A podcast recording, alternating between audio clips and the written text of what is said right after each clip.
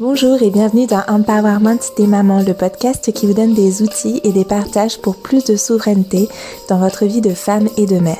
Je suis Christelle Carter, je suis fondatrice de Karma Mama et je me réjouis de passer ce petit moment avec vous. Tout d'abord, merci pour votre présence ici. Si ce podcast vous plaît, sachez que vous pouvez le soutenir en vous y abonnant, en lui mettant 5 étoiles sur votre plateforme d'écoute et surtout en le partageant à vos amis. Ça soutient énormément mon travail et puis ça fait toujours plaisir. Dans l'épisode de cette semaine, j'ai le plaisir de recevoir Louise Chabat pour parler d'entrepreneuriat et de maternité. Louise est thérapeute, coach et elle anime des retraites, les Transformative Weekends. Vous pouvez la retrouver sur Instagram où elle partage son quotidien de maman et d'entrepreneuse avec authenticité et beaucoup d'humour selon moi. Dans cet épisode, Louise nous raconte son parcours professionnel, les débuts de ses transformatives week-ends, le monde de l'influence et des réseaux sociaux, tout en nous partageant sa vision d'un entrepreneuriat à l'écoute de notre intuition et de notre joie. Une approche qui résonne forcément avec Karma Mama. Je vous souhaite une très belle écoute. C'est parti! Merci d'avoir accepté mon invitation. Déjà, Louise, ça me fait super plaisir de, de t'avoir sur le podcast, de pouvoir échanger avec toi. Et euh, en toute première question, du coup, j'attaque tout de suite. Oui. Je voulais te demander, en fait, euh, j'ai l'impression d'avoir déjà passé du temps avec toi juste là parce que j'écoutais ton live en fait euh, que tu as fait, euh, bah, je sais pas quand, mais ton dernier live euh, sur Instagram. Et du coup, j'entendais que tu parlais des débuts de ta vie entrepreneuriale et j'avais très envie d'en savoir plus sur ce moment-là de ta vie où tu t'es lancé en fait. Est-ce qu'il y a eu un déclic, un, quelque chose qui, où tu t'es dit, en fait, je veux travailler pour moi et comment ça a été cette période-là en fait? Le tout tout, hmm. euh, bah, d'un côté, j'ai toujours quand même été euh, indépendante dans le sens où j'étais comédienne avant d'être thérapeute. Donc bon, c'était déjà, je sais pas si on peut appeler ça de l'entrepreneuriat, mais en tout cas, j'étais déjà indépendante euh, avant quoi. Après, j'ai aussi fait plein de petits boulots, dont des boulots euh, en entreprise qui m'ont plongé dans une dépression terrible parce que je savais que j'étais pas à ma place et que j'avais rien à faire là et que faire euh, des tableaux Excel le soir jusqu'à 22 heures, c'était pas ça qui était supposé être ma vie quoi. Euh, mais voilà, donc entre on va dire ces, ces petits boulots et mon, mon boulot de comédienne, euh, je, je pensais jamais en fait me lancer en tant que thérapeute. Je sais que je savais que j'étais passionnée et c'est pour ça que que j'avais fait cette formation. Donc, je suis formée en psychosomato-analyse, mais je me suis formée vraiment par passion. Euh, je pensais jamais pratiquer. Euh, et finalement, en 2017 ou voilà, en 2016, j'ai une copine qui est venue chez moi à la campagne et qui m'a posé cette question dont je parle souvent et qui m'a dit, toi, c'est quoi ton rêve dans la vie? Et je lui ai dit, bah moi, mon rêve, c'est de faire une maison du bonheur avec euh, plein de thérapeutes euh, que j'ai rencontrés, qui ont changé ma vie, et de mélanger nos approches et de proposer des ateliers, des stages, des retraites qui mélangent tout un tas d'outils en fait. Euh, parce que je trouvais que le besoin, en tout cas pour moi, c'était de voilà créer des retraites ou moi-même trouver des retraites où je puisse euh, être prise dans ma globalité d'humaine, euh, c'est-à-dire voilà faire du travail émotionnel, mais il y a aussi du travail corporel, du travail spirituel, du travail énergétique, du travail analytique. Et souvent les retraites étaient très soit une retraite de yoga, soit une retraite de méditation, soit une retraite de jeûne et randonnée, soit une retraite de de week-end thérapie et, je trouvais qu'on mélangeait pas assez les approches et c'était dommage. Donc c'était ça mon, mon, envie et c'est un peu comme ça que du coup mon aventure entrepreneuriale euh, est née quoi. Et du coup au début on s'est associés toutes les deux avec cette fille du coup qui m'a dit ah bah génial euh, créons ça etc et qui a eu l'élan de me donner Enfin voilà, elle, elle avait pas peur, quoi, à l'inverse de moi qui était terrifiée en mode non non mais c'est mon rêve, mais attends, mais comment je vais faire ça? Enfin voilà, j'avais encore pas mal de de résistance et de peur qui me voilà qui me permettait pas de me lancer en tout cas toute seule. Donc elle a vraiment été mon moteur et pendant voilà pendant les débuts et au début, euh, bah, clairement, nous, ce qui nous a manqué, c'est qu'on n'avait pas de public en fait.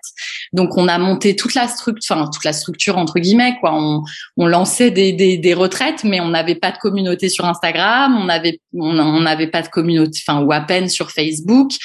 Et, c'est ça, ça a été ça la première leçon que j'ai apprise. C'est euh, bon, évidemment, on dit toujours que quand on est entrepreneur, il faut répondre à un besoin, quoi. Et c'est quoi le besoin?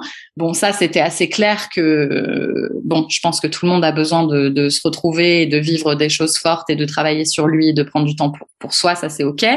Mais euh, l'autre, enfin le deuxième, la deuxième leçon entre guillemets, c'était de créer une communauté en fait, quoi. Que que si tu lances un projet, il faut que tu saches euh, par quel canal tu vas le vendre et qu'est-ce que c'est ta stratégie de communication. Et ça, au début, on l'avait pas du tout, quoi. On était complètement à l'arrache et on n'avait pas du tout euh, pris ça en considération. Donc, euh, on lançait des retraites où il y avait personne qui s'inscrivait, quoi. On avait une inscrite. Par retraite et encore quoi et du coup bon bah c'était un peu désespérant enfin moi je me souviens que ces années-là elles étaient quand même très dures c'était aussi le moment où j'ai décidé de me lancer euh, en tant que thérapeute pour des séances individuelles. Donc, euh, j'ai rejoint un cabinet de thérapeute à Paris où je faisais mes consultations. Au début, je les faisais euh, à distance, puis en présentiel, puis de nouveau à distance avec le, le Covid. Mais du coup, voilà, j'ai un peu lancé ma pratique en individuel et ma pratique en collectif en même temps.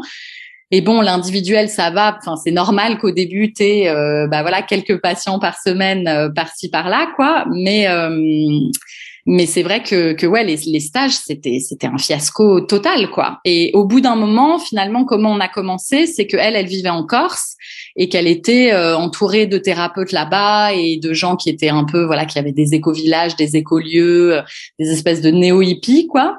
Et du coup ces gens-là nous ont dit bah faites-le dans notre éco-village, euh, voilà, enfin vous n'avez pas à louer une salle, vous n'avez pas à dépenser d'argent et c'était une manière pour nous de se lancer que de voilà de le faire sans pression. Et surtout au début on le faisait sur sur donation libre quoi, enfin sur les gens donnaient ce qu'ils voulaient. Et j'ai encore la photo de moi avec mon billet de 10 euros à la fin de ma journée où j'avais passé la meilleure journée de ma vie. Et, et c'était vraiment une révélation de voilà je m'étais sentie à ma place. Et ce qui ce qui s'était passé avait été complètement fou. Et et je me suis dit ok il y a, y a, vraiment quelque chose qui se passe quand j'anime quoi. Enfin j'ai pas j'ai pas rêvé quoi. Je, je, suis je suis vraiment à ma place et faite pour ça. Mais euh, mais c'était des barres de rire de se retrouver avec les 10 euros à la fin de la journée alors qu'on avait animé des ateliers toute la journée pour je sais pas combien de personnes. Bon et et voilà et c'est parti un peu comme ça. Et puis finalement, euh, voilà, quand j'ai lancé mes stages euh, à Paris, j'ai été aussi aidée par euh, bah, par une fille que j'ai remerciée récemment qui s'appelle Louise, qui a un compte qui s'appelle My Better Self, euh, qui est très suivi sur Instagram et qui m'a contacté quand je devais avoir, euh, je sais pas, 10 000 ou 20 000 abonnés en me disant euh, coucou, il y a Fanny qui a qui a monté My Little Paris, donc Fanny qui est une grande entrepreneur assez connue en France, qui lance sa marque de cosmétiques qui s'appelle Seasonly et qui cherche des filles pour incarner sa marque, pour faire vivre son lieu aussi à Paris. Et j'ai pensé à toi. Moi, je connaissais pas du tout Louise. Elle m'a contacté vraiment en DM sur Instagram, euh, voilà, complètement par hasard. Et du coup, ça m'a mis le pied à l'étrier de d'avoir un lieu à Paris, puisque voilà, je suis rentrée du Canada à ce moment-là parce que j'étais aussi euh, en plus ou moins là-bas parce que je faisais encore de la scène et, du théâtre euh, à Montréal à, cette époque. Donc j'ai décidé de rentrer en France pour me mettre vraiment à fond sur sur ces stages et ces transformative Sunday, euh, euh, voilà, dans cet endroit-là. Et j'ai rencontré Fanny et là j'ai vraiment fait fake it till you make it quoi, parce que bah, j'avais une ouais une une entrepreneuse, euh, enfin voilà, euh, super euh, installée et tout. Et puis quand elle m'a rencontrée, elle m'a dit ah là là, mais tes stages, ça doit être la folie, ça doit être complet tout le temps, etc. Et moi je disais ah bah grave, c'est complet en deux secondes et tout, alors qu'on avait juste fait des trucs, tu vois, dans des éco-villages complètement à l'arrache encore. C'est que j'avais pas du tout encore officiellement lancé mon projet à Paris. Elle m'a vraiment poussée quoi, en me disant mais toi t'es la prochaine Oprah, il faut que tu écrives un livre, il faut que tu fasses des ateliers, faut que tu, voilà, il faut que tu fasses. Je me souviens qu'elle m'avait dit, il faut que sur le même thème, tu fasses différents produits ou différents services, quoi. Euh, et du coup, elle m'a dit, bah moi, j'adorerais, euh, tu vois, que tu fasses des tes stages ici de transformation. Et elle m'a dit, euh, bah voilà, je sais pas, des transformative day. Et en fait, c'est elle qui a trouvé le, le, le nom de mon projet, puisqu'aujourd'hui, mon projet s'appelle Transformative Sunday. Euh, c'est-à-dire des dimanches de transformation en groupe qui sont maintenant devenus des week-ends et qui vont bientôt devenir des semaines, donc Transformative Weekend puis Transformative Week. Euh, et du coup, j'ai fait ça tous les mois en collaborant avec d'autres thérapeutes euh, dans son lieu, du coup chez Seasonly, rue de la Lune à Paris.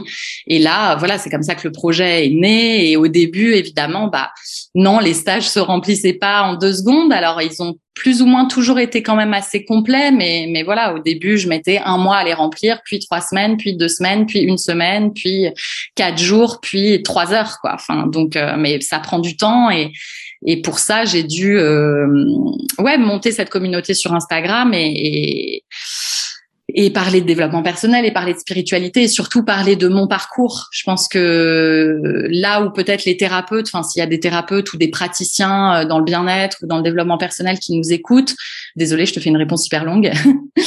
euh, c'est mon conseil en tout cas, c'est de ne pas avoir peur de se mettre à nu et de et d'oser dire que nous enfin qu'on n'est pas parfait. Parce que je pense que c'est la vulnérabilité qui touche les gens et qui leur montre que bah nous aussi on est en chemin nous aussi euh, enfin tu vois on en chie parfois ou on est en galère ou enfin voilà tout le monde est au même il euh, y, a, pas de au-dessus d'eux quoi. Et, et, de voilà de créer du lien en fait comme ça.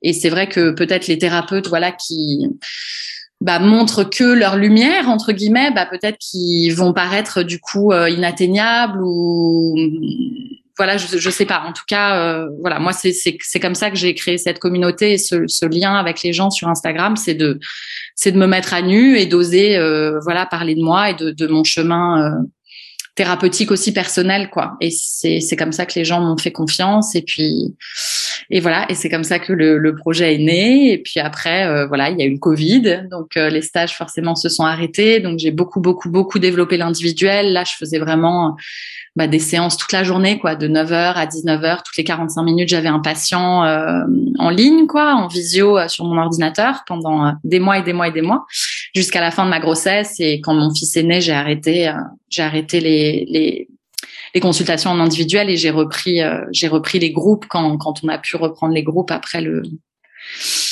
après le Covid. Donc aujourd'hui, voilà, on reprend les transformatives week-end depuis depuis quelques mois maintenant.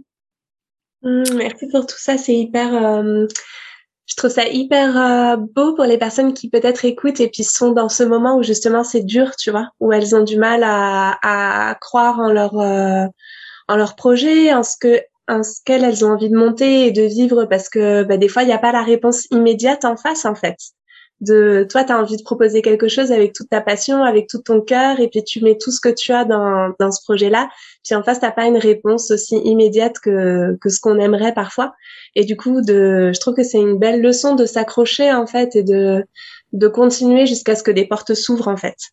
C'est ça et, de, et, de, aussi parce qu'on entend. bon, déjà, il faut savoir que, enfin, en général, ça ne marche pas de, de dès le début. Hein, ça, c'est à peu près pour tout le monde la même chose. Et c'est sûr que Instagram, on voit que les résultats et du coup, on se dit mais comment, comment? Mais en fait, non, on a tous galéré, on a tous eu euh, un milliard d'échecs avant d'en arriver là. Mais aussi un truc qu'on entend beaucoup dans l'entrepreneuriat que tu viens de dire, c'est-à-dire ne jamais lâcher. Ça, moi, je suis un peu mitigée là-dessus. C'est-à-dire que c'est plutôt savoir justement quand lâcher et quand tenir. Et je trouve que c'est toute la difficulté euh, de l'entrepreneuriat. C'est OK, est-ce que là vraiment je m'acharne et en fait ça marche pas et ça marchera jamais et je suis pas au bon endroit et, et hum, toute la vie, les planètes, les synchronicités me disent que je suis pas au bon endroit et qu'il faut que je lâche ou est-ce qu'au contraire euh, non, euh, je, je, je, sens vraiment que c'est ça qu'il faut que je fasse et donc je persévère jusqu'à que ça marche. Mais je trouve que par exemple moi euh, ce, ce, truc de comédienne, j'aurais pu m'accrocher beaucoup plus beaucoup plus longtemps. D'ailleurs, je pensais jamais euh, lâcher quoi. Moi, j'étais absolument persuadée corps et âme que j'allais être comédienne toute ma vie et que c'était ça ma destinée. Et aujourd'hui, je suis vraiment encore très étonnée que je fasse pas ça comme métier parce que c'était vraiment, j'en étais persuadée dans mes tripes, quoi. Parce que j'ai aussi ça dans mes tripes, ça fait aussi partie de, ce que je suis. Euh, mais au bout d'un moment, ouais, j'ai, j'ai j'ai lâché pas par euh, désespoir ou par euh, parce que j'étais pas assez passionnée, mais parce que je sentais que que ça bloquait en fait, que les portes étaient vraiment fermées, que qu'il y en avait d'autres qui s'ouvraient à côté, que ouais que c'était pas là que j'étais censée être. Mais ça c'est ça c'est l'intuition et malheureusement c'est difficile de. Enfin voilà, c'est vraiment la personne. Enfin c'est chacun qui peut sentir quand est-ce qu'il faut entre guillemets lâcher et passer à autre chose ou quand est-ce qu'il faut s'accrocher. Et je trouve que parfois lâcher et passer à autre chose, bah moi en l'occurrence, si j'avais jamais euh, lâché la comédie, bah j'aurais jamais euh, découvert tout ce que j'ai découvert après et qui me nourrit euh, mille fois plus que, que tous les castings ou que tous les tournages que, que j'ai pu faire, quoi. Parce que voilà, le lien avec les gens dans les dans les stages, c'est c'est la plus belle chose que j'ai expérimenté, quoi. Donc, mais ça, je l'aurais jamais, voilà, expérimenté si j'avais tenu tenu en mode, mais non, c'est mon rêve, c'est mon rêve, c'est mon rêve. Ok, c'est ton rêve, mais est-ce que entre guillemets, moi je pense que c'est aussi un peu notre ego en tant qu'humain de pas comprendre qu'il y a une force. Bon là, je parle un peu spirituel, mais la vie, quoi, la vie, elle est quand même plus puissante que nous et la vie en général, elle sait mieux que nous. Et quand on résiste ou quand on s'acharne, euh, ça marche pas, quoi. En général, c'est quand c'est facile et quand c'est fluide que que c'est juste, même si au début de l'entrepreneuriat, c'est pas forcément facile et c'est pas forcément fluide. Mais si vous savez que le bénéfice que vous aurez quand vous ferez ce que vous ferez sera énorme, quoi, et que vous êtes sûr que vous serez à, votre place, ça, vaut le coup, quoi. Mais voilà, je trouve que ce moment-là entre lâcher, euh, peut-être transitionner d'un métier à l'autre, ça peut être un peu un peu tricky, quoi. Mmh, c'est vrai, c'est vrai. Je me, en t'entendant, j'ai, je me retrouve vachement dans ce que tu dis, et c'est quelque chose sur lequel, euh, tu vois, moi je fais, euh, donc j'ai récemment là ces dernières années, je suis doula, et j'accompagne aussi des femmes qui justement se lancent dans l'entrepreneuriat, dans le milieu de la périnatalité, entre autres, mais euh, mais de plus en plus, ça s'élargit de plus en plus.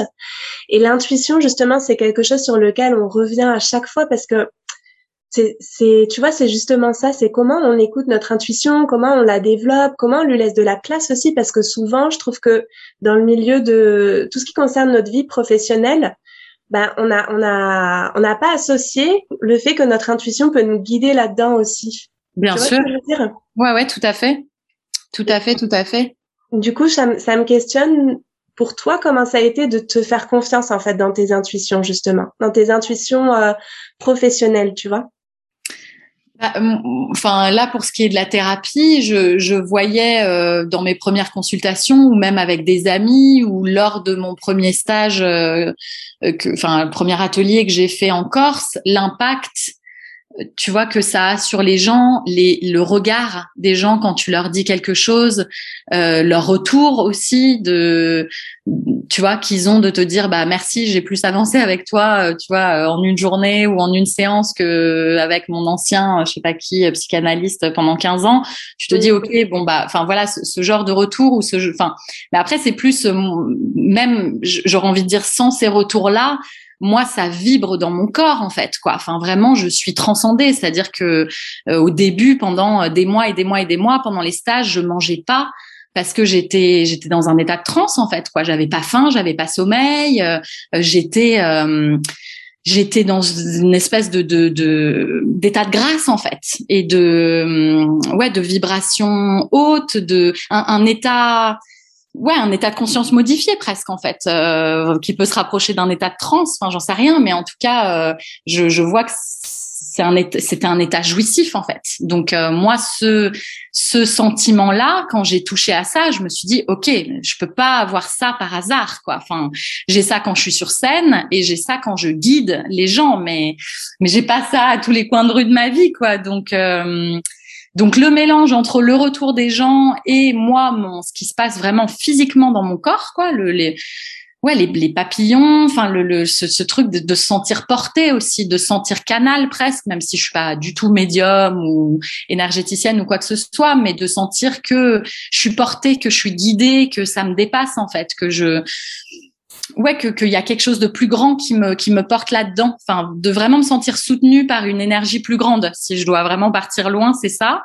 Euh, et que c'est pas moi qui fais, mais que c'est la vie qui fait à travers moi, que c'est ouais les messages qui se font à travers moi, que, que parfois quelqu'un me parle et j'ai aucune idée de ce que je vais lui dire ou de la situation, mais ça finit toujours par euh, soit me venir, soit venir des, des autres. Enfin, je me suis jamais retrouvée dans une situation en stage en me disant ah bah merde, je sais pas quoi lui dire à elle ou ou ah bah je je comprends pas cette situation, je sais pas comment l'aider. Enfin, y a, y a, alors que je suis loin d'être euh, experte euh, à 100%, mais c'est comme si voilà pendant les stages j'étais toujours portée quoi. Et donc ce sentiment là, euh, ouais, je m'y suis accrochée. Hmm, je comprends très bien quand tu dis que du coup tu t'es senti vraiment à ta place, qu'il y avait cet état de grâce de tout ton organisme au sens large qui dit euh, ok c'est bon c'est là qu'on doit être quoi. Exactement. Ouais. C'était quoi tes peurs au début? Tu, tu disais que tu avais beaucoup de peurs au début.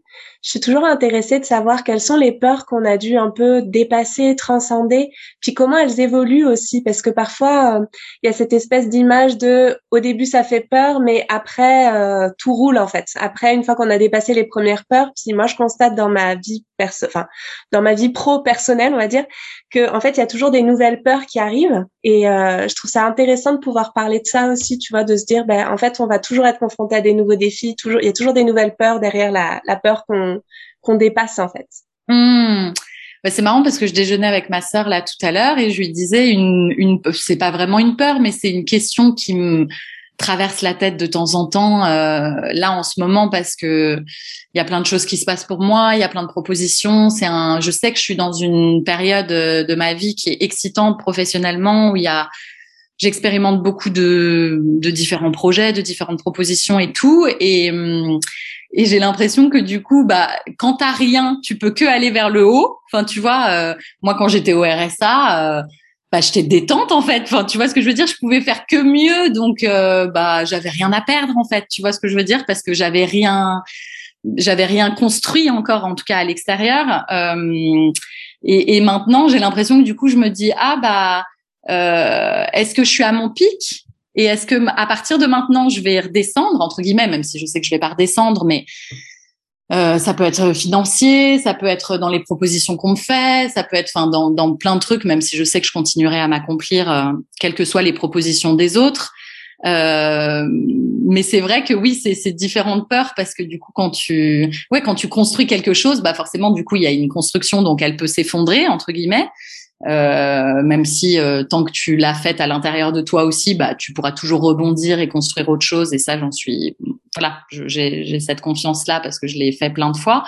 Mais euh, ouais, au début, je dirais que les peurs au début, c'était, je, je, pourrais même pas expliquer, mais je me souviens très bien que mon mon premier stage, je l'ai fait après six jours de jeûne parce que j'étais passionnée de jeûne à l'époque et de détox et de cure et de tout ce que tu veux et de végétalisme et de enfin alimentation vivante et autres. Et du coup, je sortais de six jours de jeûne. Euh, et je me souviens que si j'avais pas vécu chez, chez ce pote chez qui je vivais là quand j'étais en Corse et qui m'avait pas à moitié euh, porté vraiment physiquement pour que j'aille, tu vois, à ce premier euh, atelier, euh, je, je, je me serais, enfin, j'y serais pas allée quoi. Enfin, j'étais pas prête en fait. On n'est jamais, on n'est jamais prêt quoi. Enfin, il y a, y a ce truc, moi, ce que je dis souvent pendant les coachings collectifs en stage, c'est que l'entrepreneuriat, bah c'est la guerre en fait quoi. Faut aller sur le front et faut se prendre des tartes et puis il faut faut y retourner et c'est tu peux pas rester chez toi à tout bien construire un truc tout propre tout fini tout parfait. Parce que quand tu vas confronter ton idée ou confronter ton produit au monde bah, la claque, elle sera d'autant plus grande que tu auras euh, mis, euh, je sais pas combien d'énergie et de temps et d'espérance que ce produit-là allait répondre à un besoin ou aller, euh, enfin, tu vois, si, tu restes trop longtemps chez toi à préparer le truc, à fignoler, enfin, à fignoler les moindres détails, à mon avis, le, le, le retour, euh, enfin, si ça marche pas, il risque d'être plus violent que si tu te dis, bon, je suis pas trop prête, mais j'y vais et je tâte le terrain, je regarde comment ça se passe, je vois ce qui me manque, je vois ce qui me va et je, je co-construis avec la vie en fait, au lieu de construire tout comme une perfectionniste contrôlante, tu vois, qu'on peut être de temps en temps chez soi. Euh, à euh, tu vois faire son projet de A à Z avant avant de le enfin avant de l'expérimenter quoi. Moi je pense qu'il faut le faut vraiment l'envoyer dans le monde et voir comment il résonne quoi. Et à partir de là le, le co-construire avec les gens. Et je trouve que c'est la force des réseaux sociaux aujourd'hui c'est que si vous avez euh, même ne serait-ce qu'une toute petite communauté euh, sur les réseaux sociaux, vous pouvez faire des sondages, vous pouvez interroger votre audience, vous pouvez leur demander leurs besoins, vous pouvez faire tout ça pour être sûr de répondre parce que c'est potentiellement vos prochains clients. Euh, leur demander leurs besoins et leur leur demander euh, voilà ce qu'ils veulent, ce qu'ils souhaitent, ce qu'ils aiment, ce qu'ils aiment pas. Donc euh, ça, faut pas négliger le le pouvoir des réseaux sociaux là-dessus. voilà, qui, enfin, de, de co-construction quoi.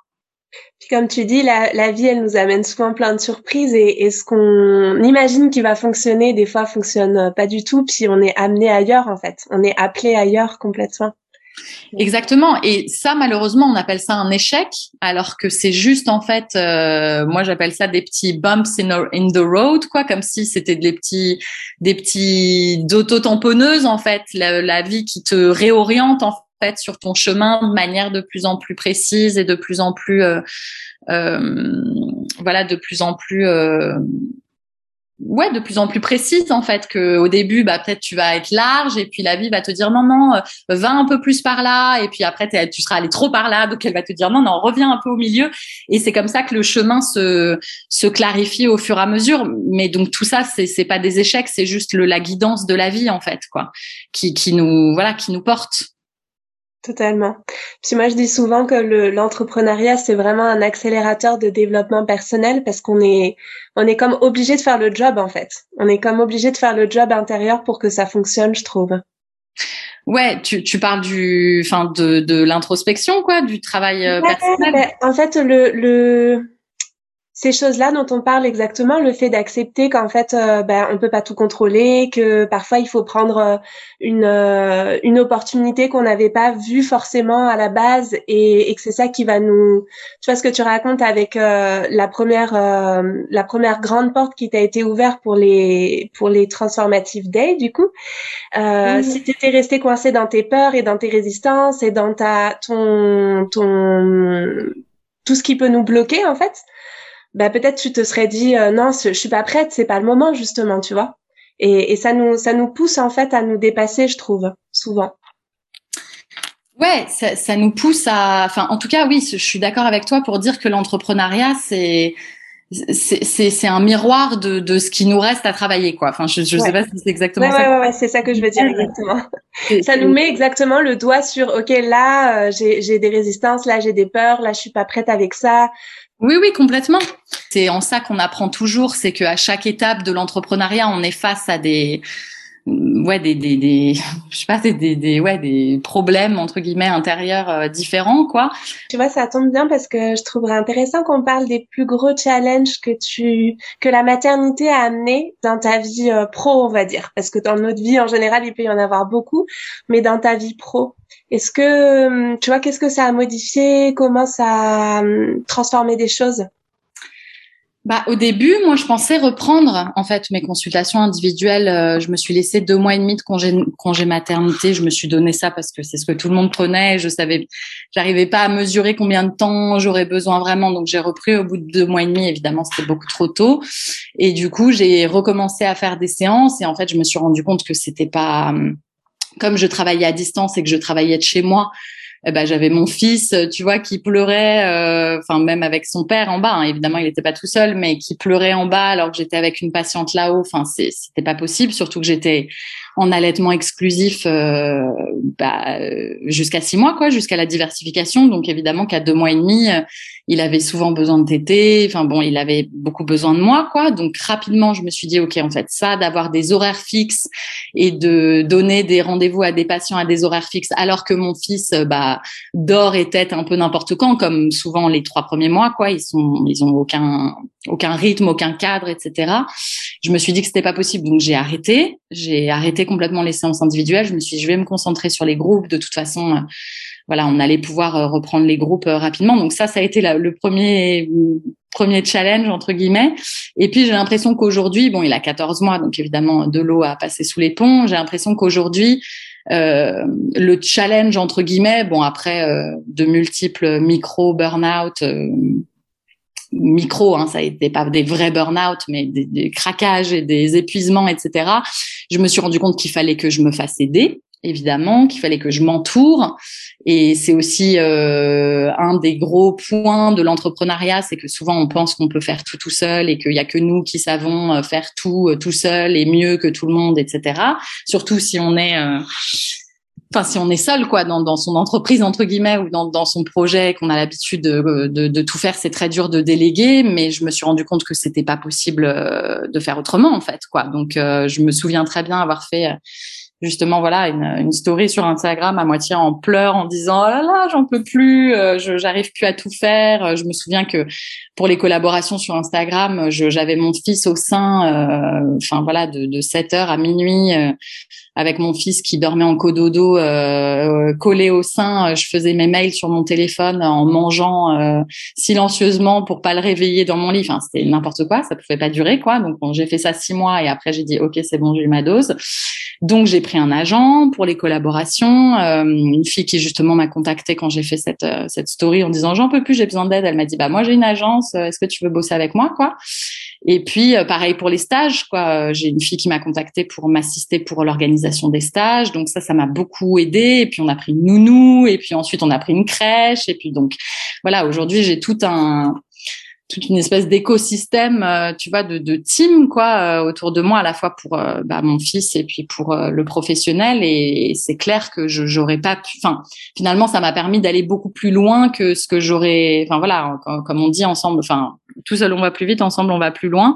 Mais il faut l'expérimenter pour le parce que quand tu es tout seul, tu te dis mais non, ils vont pas faire aussi bien ou mais non, mais moi je sais mieux négocier que tout le monde pour moi ou moi. Enfin voilà, on a tendance à croire qu'on fait mieux que tout le monde dans tous les domaines et en fait, on se retrouve juste épuisé au bout du rouleau et, en fait, on a tout perdu, quoi. Donc euh, voilà, le, je trouve que la plus grande qualité d'un entrepreneur, c'est de savoir euh, là où il est bon et là où il est pas bon et surtout ce qu'il aime faire et ce qu'il aime pas faire. Et c'est vrai que moi, à l'époque où je faisais des consultations en individuel, j'aimais bien en coaching euh, prendre les semaines tu vois, de mes patientes et leur dire, OK, là, dans ta semaine, qu'est-ce qui, qu'est-ce que tu fais qui te prend de l'énergie?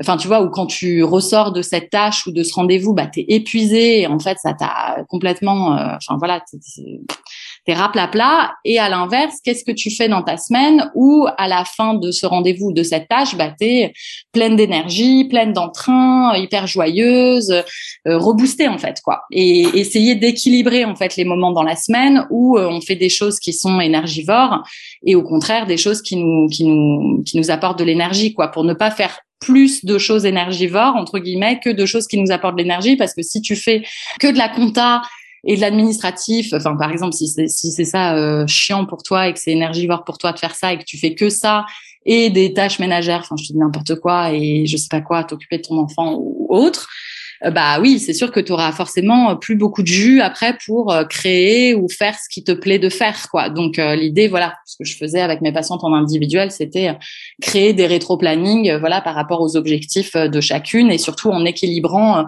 bien leur semaine pour être sûr que bah ça va être périn parce qu'au bout d'un moment si tu fais que des choses énergivores, bah tu te retrouves juste épuisé et tu finis par abandonner et, ça n'a rien donné. Donc il faut garder un niveau d'énergie suffisant et ça au-delà de bien dormir, bien manger, faire du sport, prendre des compléments alimentaires, c'est aussi, et j'ai envie de dire surtout, faire ce qu'on aime, parce qu'il y a pour moi aucune autre chose qui nous apporte autant d'énergie que quand on fait ce qu'on aime et qu'on est à sa place, parce que ça, enfin, c'est un, littéralement un boost de vie, quoi. Enfin, c'est un boost d'énergie, de vie, de, de, de, tout ça. Et donc ça, si ça vous, si ça vous nourrit, il faut que vous ayez suffisamment d'espace où vous êtes nourri pour tenir sur le long terme, quoi. Euh, voilà, donc moi j'ai dit bon bah ok, moi ce que j'aime faire c'est de la création de contenu, c'est de l'accompagnement thérapeutique, donc je concentre mon énergie là-dessus et tout ce qui est organisationnel, mail, euh, création de groupes WhatsApp pour le covoiturage des filles, remboursement, réponse aux questions ou euh, négociation des contrats avec les marques pour Instagram, brief, planning, enfin j'en sais rien. bref, tout ce qui voilà, tout ce qui tourne autour de, de, de tout ça. Ben ça, ça enfin ça me fait chier. Ça m'a amusé les six premiers mois d'apprendre comment l'influence marketing fonctionnait et puis de de voilà de d'apprendre à négocier aussi parce que moi c'est quelque chose que j'aime faire quand même. Mais au bout de six mois bon voilà c'est pas non plus ma passion de, de négocier euh, voilà des contrats c'est pas non plus voilà. Donc j'ai laissé ça de côté euh, à mon agent et qui le fait très bien et qui le fait mieux que moi et qui et qui voilà. Et au final euh, bah, je bosse beaucoup plus depuis que je suis avec elle et je et je suis surtout beaucoup moins en burn-out depuis que je suis entourée de de cette équipe quoi. Enfin de cette micro équipe mais qui quand même me soulage beaucoup et et me permet de de donner en fait parce que bah quand tu es soit sur Instagram soit thérapeute bah tu, tu donnes aux gens en fait quoi. Tu soit tu les fais rire soit tu les fais pleurer soit tu les guides ou soit tu je sais pas tu leur partages des messages ou de l'encouragement ou de l'inspiration ou de la déculpabilisation enfin peu importe ce que tu fais. Bah si ton boulot c'est de donner ou d'être dans la relation d'aide d'une manière ou d'une autre si toi tu es épuisé enfin voilà la, phrase en anglais you can't pour out of an empty cup tu peux pas servir euh, enfin tu peux pas servir un verre d'eau s'il y a pas d'eau dans ton verre quoi. Enfin je sais pas trop comment traduire cette phrase mais voilà. Bah là ça je m'en suis rendu compte et je me suis dit ok bah en fait la priorité c'est que moi je sois suffisamment en énergie et suffisamment en forme pour euh, pour donner en fait quoi. Pour euh, pour inspirer pour encourager pour motiver pour euh, rassurer pour pour donner de l'espoir pour pour tout ça en fait quoi. Et si si moi je suis pas bien je je vais servir à rien pour les autres quoi. Mmh, tellement et comment ça se passe dans le ton, ton, tout ce que tu viens de partager là, ça me fait penser à, à comment ça se passe dans, dans le couple par rapport à toute cette euh, tu vois toute l'énergie que ça demande, tout l'espace que ça prend d'être entrepreneuse en fait. Alors je, je me dis que en plus avec les réseaux sociaux, ça doit amener une dimension encore plus de chronophage, tu vois, et, d'espace. Euh, en tout cas, moi, je le vois dans ma dans ma vie de famille, dans ma vie de couple, que c'est quand même. Euh, j'ai mis du temps à prendre la mesure en fait de ce que ça pouvait euh, générer aussi chez les autres qui m'entouraient. Et je me demande comment toi tu gères ça du coup et comment vous en parlez dans ton couple. Est-ce que vous mettez certaines limites? Est-ce que des limites de temps, je pense surtout, mais peut-être d'autres qui vous sont venues? Comment vous gérez ça ensemble? Ou toi, bah, avec, euh, avec euh, Julien, du coup, dans ton couple?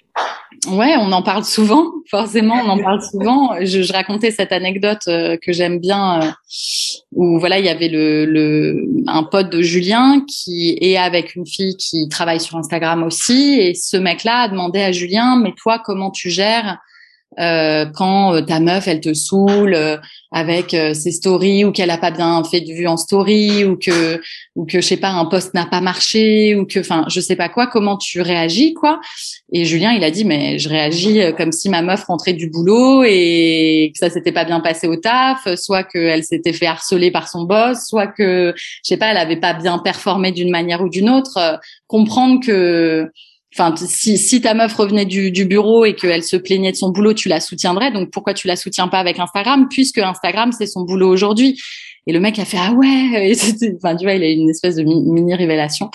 Et du coup, c'est vrai qu'aujourd'hui, on le sait pas. Enfin, on le sait pas. C'est des nouveaux, c'est des nouveaux boulots, donc on sait très peu de choses là-dessus. Moi, je trouve que le milieu de l'influence est un milieu hyper opaque où personne sait rien. C'est pour ça que moi j'en parle tout le temps et hyper, de, enfin, de manière transparente parce que déjà je trouve que c'est un milieu qui est fascinant. Euh, qui me fascine et, et les gens, ont, enfin tu vois, ont le droit de savoir euh, comment, enfin je sais pas, un peu les backstage de, de ce qui se passe, de ce qu'ils voient, tu vois. Moi je trouve ça intéressant, donc j'en parle souvent de, de, de ça, mais du coup je pense que Julien il sait parfaitement que c'est mon travail aujourd'hui, donc euh, il le Enfin, tu vois, il, il, le prend comme ça, quoi. Enfin, tu vois ce que je veux dire? Il, le, il en prend la mesure. Maintenant, c'est sûr, et j'en parlais aussi, que la création de contenu, c'est un step au-dessus de l'entrepreneuriat. Déjà que l'entrepreneuriat, enfin, j'aime bien cette phrase qui dit When you quit a 9 to 5, you begin a 24/7. Quand tu quittes un boulot de 9h à 5h, tu commences un boulot 24 heures sur 24, quoi. C'est ça, hein, le, vraiment le, la réalité de l'entrepreneuriat, faut le savoir, parce qu'on glamourise beaucoup l'entrepreneuriat, mais c'est vraiment beaucoup, beaucoup de temps. Faut pas avoir peur de travailler, quoi. Mais euh, mais avec la création de contenu, je trouve que c'est un step encore au-dessus parce que bah à partir du moment où tu arrêtes de créer, bah t'as plus de t'as plus de visibilité, t'as plus de gens qui regardent, tu enfin tu perds tu perds tout entre guillemets. Enfin tu vois ce que je veux dire, ton on va dire que tous tes business autour euh, existent si tu crées du contenu, quoi. Si tu es présente, si tu es présente tous les jours en story, si tu es présente plusieurs fois par semaine en poste, etc. Donc ça fait partie un peu de, c'est comme une espèce de vitrine, quoi, de tout ce que tu fais à côté.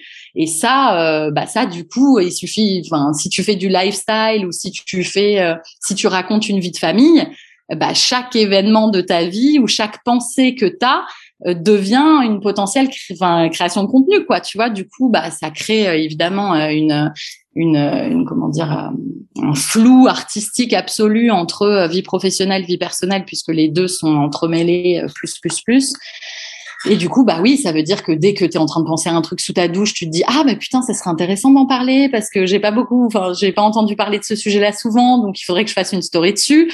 Ou bien, euh, je sais pas, tu vas déjeuner dans un bel endroit, tu te dis ah mais putain, j'ai envie de faire une photo de cet endroit parce que c'est beau. Ou euh, enfin tu vois, x trucs en fait qui se passent dans ta vie devient euh, euh enfin potentiellement une, de la création de contenu en fait. Donc c'est hum, je sais pas si c'est du performance art ou je je sais pas ce que ça pourrait être, tu vois, comment on pourrait appeler ces, ces nouveaux métiers, mais c'est vrai que ça rajoute euh, une dimension supplémentaire à l'entrepreneuriat. Donc comment on en parle avec Julien? Ben, On en parle souvent. Euh, moi, je sais que voilà ce que je disais tout à l'heure, j'ai pas fini cette phrase, mais que le, le gros sujet pour moi depuis des années, c'est c'est ce que j'appelle le workaholisme, quoi, enfin l'addiction au travail et le fait de trop travailler, de pas réussir à se mettre euh, de limites, mais aussi parce que ça me passionne. Donc c'est toute la perversion du truc, c'est-à-dire que que ça me fait pas chier de faire ça, que j'adore faire de la création de contenu, que j'adore faire des lives, que j'adore faire des réels, que j'adore euh, raconter des histoires en fait, écrire aussi. Donc euh, tout ça, ça me nourrit, mais du coup c'est toute la limite entre bah ça te nourrit et du coup bah t'es exalté, etc. Et en même temps bah oui, tu as ta vie de famille à côté et, et si tu es collé à ton téléphone euh, enfin toute la journée, bon toute la journée encore ça va, mais le soir le soir venu si tu es encore collé à ton téléphone, bon bah enfin voilà, à quel moment du coup tu passes du temps du temps en famille et du temps avec ton mec quoi. Donc, euh, bah, du temps où tu te régénères aussi. Moi, c'est ce que je trouve dur dans les réseaux sociaux parfois, c'est que, comme tu le pointais tout à l'heure, tu disais, euh, en fait, quand tu crées pas, quand tu produis pas quelque chose, en fait, euh, l'algorithme il baisse. Ça. Et, et, du coup, ça te met dans une espèce de, même si tu te dis que tu fais pas les choses pour l'algorithme, et même si tu te dis que c'est un peu secondaire, enfin, tu vois, par rapport à, à tout ce qu'on peut euh, offrir par ailleurs, comme tu dis, c'est une vitrine, puis c'est le, canal par lequel euh, notre communication elle passe. Et du coup, si ça, ça se réduit, si ce canal-là il se réduit, bah potentiellement ça impacte tout le reste en fait. Donc c'est quand même important. Et en même temps, tu vois, c'est tellement dans cette productive, dans ce productivisme qui est pas humain en fait et qui nous laisse pas d'espace de repos. Comme tu dis, faut, faudrait faire des stories tous les jours, des posts le plus souvent possible. Du coup, moi, je trouve que ça, c'est un vrai défi d'arriver à se régénérer, à laisser notre organisme se régénérer, puis aussi pour pas perdre de notre inspiration, de notre créativité, tu vois. C'est toute la problématique d'Instagram. Voilà, tu as, résumé, mais encore une fois, j'en parle souvent hein, de la productivité toxique, mais c'est toute la c'est toute la problématique des réseaux sociaux de manière générale, parce que par exemple, euh, Emma, donc je, je sais pas si vous la connaissez en France, mais Emma euh, je vais la dire à la française, Emma Chamberlain, Emma Chamberlain, qui a donc euh, je sais pas combien de millions d'abonnés sur YouTube et qui a un podcast très intéressant, parler du fait que c'est pour ça que tous les YouTubeurs burn out en fait, parce que tu ne peux pas produire des vidéos toutes les semaines sans jamais t'arrêter pendant des années sans burn out en fait, parce que en effet on a besoin de temps et d'espace et de silence et de rien pour que l'inspiration nous vienne. Ça, on le sait, on a besoin d'être dans la nature, d'être dans le silence, de se reconnecter aux éléments, de se reconnecter à notre cycle, de se reconnecter à notre corps, à notre respiration, à nos émotions, de tout ça, évidemment, ça fait venir notre créativité. Enfin, en tout cas pour, pour certains, en tout cas moi c'est le cas pour moi. Et du coup, bah quand le média avec lequel tu travailles, qui est en effet le canal de tous tes autres business, euh, implique que bah en fait c'est un peu, enfin il t'esclavagise, enfin tu vois, il t'esclavagise entre guillemets quoi, il te il te force euh, plus ou moins à être dans cette productivité euh, sans cesse, c'est impossible sur le long terme. C'est impossible. Donc euh, après, chacun son rythme. Je pense que ça se découvre aussi au fur et à mesure. Je pense que ouais, au début peut-être que j'aurais. C'est c'est c'est un pli à prendre aussi, j'ai envie de dire. Enfin, je je sais pas si avant j'aurais eu la force de travail que j'ai aujourd'hui. Je pense que c'est aussi une espèce de muscle, mais il faut faire attention, bien sûr, à à pas se perdre et à pas euh, voilà. Mais c'est très difficile parce que c'est c'est un peu comme le postpartum quoi. C'est un peu comment éviter la dépression postpartum sachant que tu as euh, deux mois et demi de congé mat et que ton mec a un mois et que tu as aucune aide et que t'es pas soutenu. À un moment comment tu veux te régénérer et t'arrêter et te, te ressourcer etc quand Instagram à chaque fois que tu postes pas euh, de l'algorithme il te il te punit en fait quelque part quoi. Tu vois et je choisis ce mot spécifiquement mais il y a vraiment ce truc et c'est ça que les réseaux sociaux cherchent cherchent à faire. Ils cherchent à nous rendre addicts, surproductifs, etc., pour qu'on n'ait pas le temps de, de réfléchir. J'ai l'impression que, enfin, tu vois, bon là, je, je, rentre un peu dans une, une théorie complotiste et je suis pas forcément d'accord avec ce que je dis, mais tu as, compris le, le, le fond du truc. Oui, ouais, bien sûr. En tout cas, ça participe à cette espèce de, de, de, de de d'euphorie chaotique là de production production production euh, qu'on connaît dans notre société puis qui est voilà qui qui, a, qui amène à tous les travers qu'on qu'on peut voir euh, par ailleurs quoi. Mm.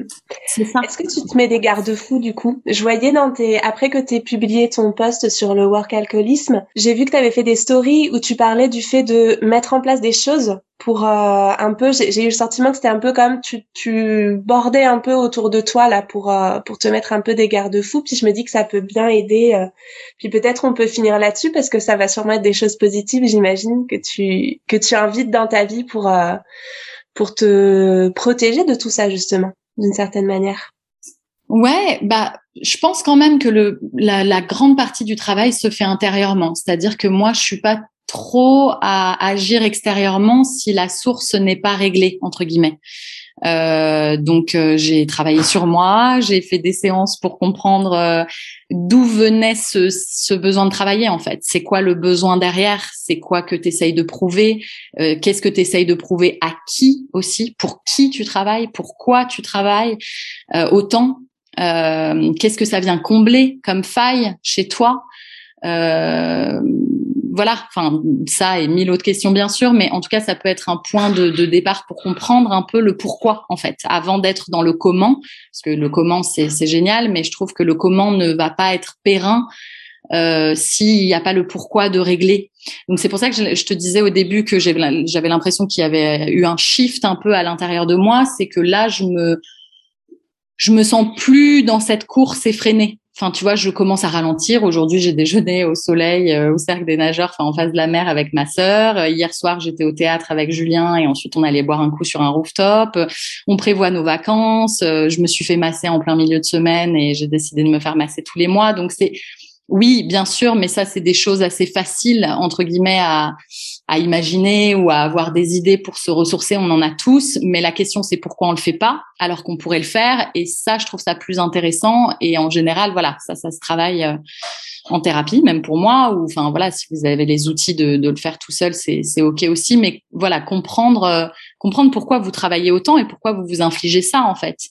Euh, et puis sortir aussi un peu, oui, de ce bah, de ce self-harm, quoi, enfin de ce cet, cet esclavagisme. Enfin, je disais, euh, je suis mon, mon, employé et mon employeur, et je demanderai pas à quelqu'un d'autre de faire les heures que je me fais faire à moi-même. Enfin, et c'est vrai qu'on est souvent plus dur avec soi qu'avec les autres, quoi. Mais mais demandez-vous peut-être à chaque fois que vous faites quelque chose, est-ce que ça, je le demanderais à un employé, quoi?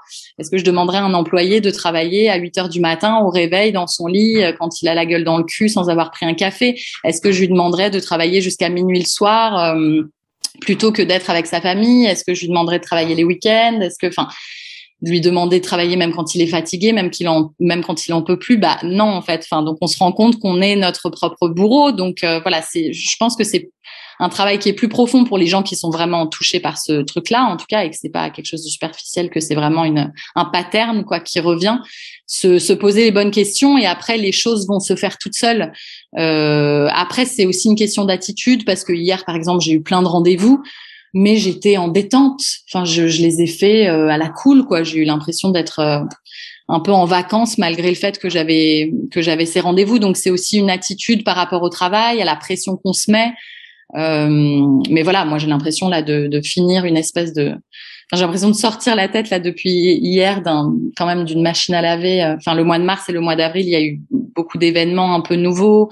J'ai fait mon premier talk à Marseille. Je j'ai joué au Trianon avec Bliss Stories. Euh, ensuite, j'ai tourné un documentaire pour France 2 sur le couple libre. Et il y a eu l'anniversaire de mon fils que j'ai organisé. Et puis euh, il y a eu le bundle après qui m'a pris beaucoup d'énergie et de temps, plus les stages que je continue de faire tous les mois. Donc voilà, là je, il y a aussi des périodes où faut accepter que bah voilà, il y a des périodes de rush entre guillemets, et là je suis plus du coup dans la dans la construction et dans la mise en place des futurs projets, mais du coup c'est une période qui est un peu plus calme où c'est plus euh, de l'organisation des calls, de la mise en place de, de, tout ce qui va venir. Et, et c'est ça l'entrepreneuriat, quoi. C'est qu'il faut être souple, il faut pas être dur comme un comme un arbre. Faut être souple sur ses jambes et et accepter que, enfin, accepter de danser avec la vie et avec les mouvements de la vie et avec ce que la vie nous offre. Euh, voilà. Et, et, honnêtement, enfin voilà, je me plains pas du tout. J'ai, toute ma vie rêvé de, de faire euh, toutes ces choses différentes, de, de pouvoir m'exprimer de différentes manières, que ce soit sur un podcast avec toi ou sur scène ou en stage ou autre. Donc, euh, donc non, non, c'est, super. Mais moi, ce que, ce que j'aurais à vous dire plutôt, c'est do the work intérieurement et l'extérieur va suivre, quoi. Mmh, tellement. Je trouve que ça, ça me donne envie de rebondir peut-être une dernière fois. C'est aussi, je trouve, euh, ce qu'on s'est raconté, ce qu'on nous a raconté, la façon dont la société nous raconte que on a le droit de vivre les choses et le travail, en fait, ce, ce euh, comment dire, euh, comment on a inter intériorisé, internalisé, je sais pas trop quel est le mot le oui. plus juste, ce, ce, intégré. intégré, superbe Merci, ça résume les deux, c'est parfait. Comment on a intégré cette image du, de la réussite et du travail en fait? Tu vois, c'est quelque chose sur lequel je travaille beaucoup euh, au sein de ma formation entrepreneuriat sacré. De est-ce que pour est-ce qu'on a intégré que pour réussir, on, on mérite on doit travailler beaucoup, beaucoup, beaucoup. Parce que souvent, c'est ce qu'on a vu, je sais pas pour toi en, particulier, mais souvent, les femmes que j'accompagne, c'est ce qu'elles ont vu de leur propre famille, en fait, des parents avec lesquels elles, euh, de leurs parents, tout simplement, des gens autour d'elles, etc. C'est que pour réussir, il faut avoir beaucoup, beaucoup travaillé et travailler souvent dans la souffrance, dans quelque chose qui est difficile ou qui, tu vois, il y a cette espèce de mérite à travers quelque chose de douloureux, en fait. Mm-hmm. Et, et je pense qu'on est peut-être en train, en tout cas, j'aime à me dire qu'on est un peu en train de réinventer ça, je trouve, notre génération, et de, et de dire qu'on veut faire quelque chose qui nous passionne, et que on veut aussi que ce soit pas forcément toujours difficile, et que c'est ok en fait, que que que les choses viennent à nous et qu'on suive ce flot de la vie, et que on va pas aller dans la résistance, mais là où c'est plus facile et que c'est ok en fait, et qu'on a le droit de ça aussi. Tu vois ce que je veux dire? Ouais, ouais, tout à fait. Je, je, je, suis passée par le même raisonnement et je suis entièrement d'accord avec toi. Mais je crois que le mot travail, il vient du mot labeur. Enfin, étymologiquement, voilà, il y a un truc. Donc déjà dans la langue, c'est ça vient de là. Et puis oui, je pense que les générations passées, c'est sûr qu'elles étaient euh, dans quelque chose de euh, euh, la vie c'est pas facile euh, enfin voilà on fait pas ce qu'on veut dans la vie enfin tout ce genre de, de, croyances limitantes de euh, la vie c'est pas c'est pas c'est pas une fête quoi moi Julien je l'aime bien parce qu'il a, toujours dit la vie est une fête et pour nous c'est cadeau. C'est son son mantra depuis toujours. Donc je trouve qu'il a une légèreté par rapport à ça qui est assez rafraîchissante. Mais oui entièrement d'accord. Et, ça rejoint un peu ce que je disais au début du podcast, c'est-à-dire euh, si vous voyez justement que c'est dur, mais pas que c'est dur. Enfin, c'est pour ça que c'est il y a différents levels de dur, c'est-à-dire si vous voyez que ça bloque, si vous voyez que ça résiste, si vous voyez que que que, que c'est pas fluide quoi. C'est c'est que c'est peut-être pas le bon endroit. Et c'est vrai qu'en général et je le disais encore à une fille euh, hier on a décidé d'abandonner notre projet justement pour cette raison-là parce que c'était pas fluide et que la vie nous nous mettait entre guillemets des, des bâtons dans, la, dans les roues à chaque fois qu'on avait envie de lancer quelque chose. Ça ça c'était pas fluide. Et je lui ai dit voilà je on, on peut se le dire aujourd'hui parce que justement dans tous mes autres projets c'est fluide. Enfin tu vois donc il regarder aussi les endroits où ça glisse dans votre vie et où c'est facile et où en fait tout marche et les endroits où ça bloque. Et c'est vrai que moi de plus en plus et, et, ça se fait de plus en plus facilement et automatiquement les endroits où ça bloque j'abandonne enfin tu vois je, je, laisse tomber enfin tu vois je me bats un peu ça fait des mois qu'on se parle avec cette fille mais hier on s'est dit bon bah voilà on se retrouvera sur autre chose mais pour l'instant c'est c'est pas fluide ça marche pas et et donc on va pas se voilà on va pas se, se, se, se forcer quoi tout ce qui enfin j'aime bien dire tout ce qui résiste persiste quoi. Enfin, tu vois, donc il faut pas résister, faut faut dire oui, faut, enfin, tu vois, faut, faut accepter les mouvements de la vie et aller avec ce que la vie euh, nous nous envoie et, nous mène, quoi. Enfin, tu vois, comme si on était emporté par des vagues et se laisser aller dans ce mouvement de vagues, parce que se battre avec des vagues, en général, c'est plutôt la vie euh, qui gagne et pas nous, et on se retrouve euh, à faire une machine à laver, à boire, la tasse et euh, tu vois à vomir quoi. Donc euh, ouais, moi j'aime bien euh, là tout ce qui est fluide et tout ce qui est facile et tout ce qui est je fonce et tout ce qui résiste, je j'insiste plus quoi. Mmh, super. Donc euh, ouais, de la facilité, de la fluidité, de la joie surtout. Enfin vraiment que votre guide numéro un, ce soit est-ce que ça m'apporte de la joie, est-ce que je me sens à ma place, est-ce que je suis en énergie quand je fais ça? Et si la réponse c'est non, bah enfin en tout cas pour moi, j'ai pas envie de passer euh, mes journées ou mes semaines ou mes mois ou ma vie à, faire un métier qui me met pas en joie quoi. Enfin moi c'est voilà mon, mon plus grand maître c'est la joie. Et puis c'est tellement précieux de, de, montrer ça à nos enfants aussi. Bien sûr, bien sûr. Ouais, c'est tellement précieux qu'ils aient des parents qui sont qui soient épanouis, qui soient euh, pleins d'entrain, de joie, heureux de ce qu'ils font, même si ça ne veut pas dire que tout est toujours euh, joyeux, mais euh, ah, super Louise, merci beaucoup pour euh, ce bel échange. Je suis sûre que ça va inspirer et aider plein de femmes qui peut-être se lancent ou sont dans des euh, voilà dans les hauts et les bas de l'entrepreneuriat. En tout cas, c'était mon objectif. Donc, euh, je suis sûre qu'il va y avoir plein de matière pour ça. Donc, merci, merci, merci d'avoir accepté ce moment. Merci beaucoup, Christelle. Ouais. Et puis à bientôt. Ouais, je t'embrasse. Bye. Bye. Voilà, cet épisode touche à sa fin. Merci pour votre présence, pour votre écoute et merci à Louise pour ce temps et ces beaux partages si inspirants.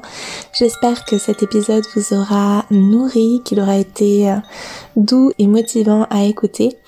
Et je vous dis à la semaine prochaine. Ciao ciao